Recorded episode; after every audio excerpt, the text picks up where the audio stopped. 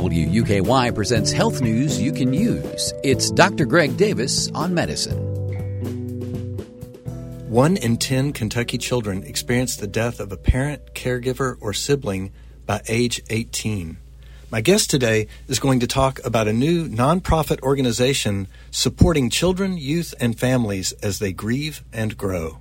I recently spoke with Leila Salisbury, Executive Director of the Kentucky Center for Grieving Children and Families, about her organization and some of its programming.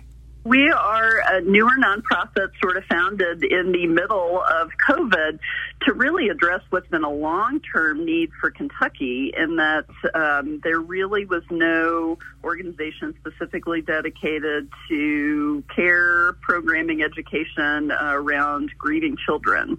So Kentucky ranks number five in the United States for uh, children's bereavement. And that data, I always say, is pretty conservative because it doesn't count the loss of grandparents uh, who are often for Kentucky children, they're often kinship carers. You know, they may be the primary caregiver or peer loss. You know, we talk a lot, uh, unfortunately, over the last few years about increases in gun violence or, um, you know, youth death through accident or suicide. So it's a huge problem that we, you know, there are these uh, organizations in every state around Kentucky, and it was time to, to bring this resource here. Well, I've talked to clinicians in the past about the the real shortage of therapists for, for grieving children. Does your organization attempt to address that in any way as far as linking people up with the resources they need? Right. We don't offer therapy ourselves, though we do refer uh, to clinicians who we know are good with grief. I mean, that's part of the other issue is grief is a tough subject, but one all of us at some point in our lives, you know, will, uh, you know, need to encounter. Um, so finding clinicians who are really good and understand the needs of grieving children and adolescents is kind of a special thing. So we're happy to connect uh, individuals with the right kind of uh, therapy and support they need. What we really specialize in is the peer support, the group aspect. And for kids, I think that's so important because you know, kids and teenagers often feel isolated, um, you know, in that I'm the only one going through this. You know, that's kind of just a developmental thing with kids and teens. And when you add grief on top of that, which is very isolating, they really do feel like they're the only one. So the beauty of these programs that we can offer is putting them in a room of peers their age who are in a variation on the exact same boat. You know, they realize they're not the only one, you know, in that room. They're the same as anybody else and they can talk about what they're experiencing do you know activities um, and just also be kids. That's one of the the things for kids.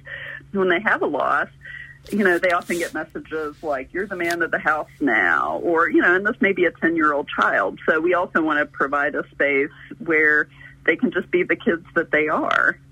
And you do have some programs i think coming up uh, fairly soon vis-a-vis the holidays Yes, absolutely. On first and third Thursday nights, uh, we offer programs for children ages 4 to 18 at Tates Creek Christian Church. Uh, we split everybody up by age, and there's a parent and caregiver group that meets at the same time.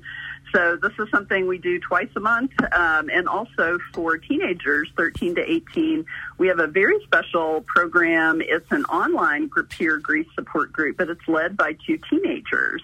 Um, and that's a pilot program we're doing with the University of Chicago Med School.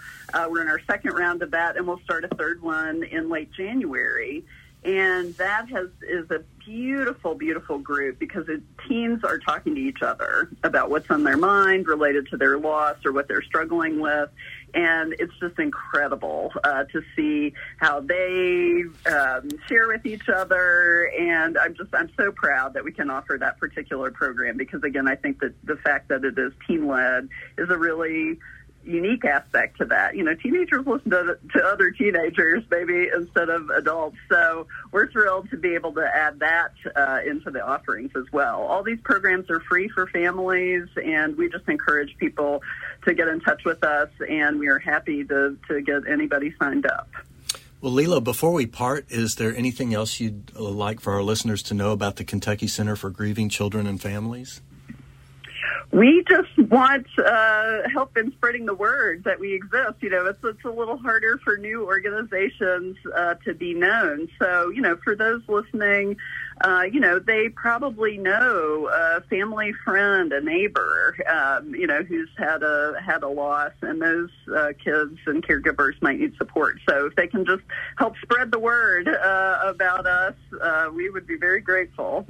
My thanks today to Leila Salisbury, Executive Director of the Kentucky Center for Grieving Children and Families, for talking about her organization and some of her programming aimed at children and families who are grieving. For more information, visit our website at wuky.org. With health news you can use, I'm Dr. Greg Davis on medicine. Dr. Greg Davis is a forensic pathologist at the University of Kentucky who volunteers his time to cover important medical news for our community. This program is available as a podcast at wuky.org.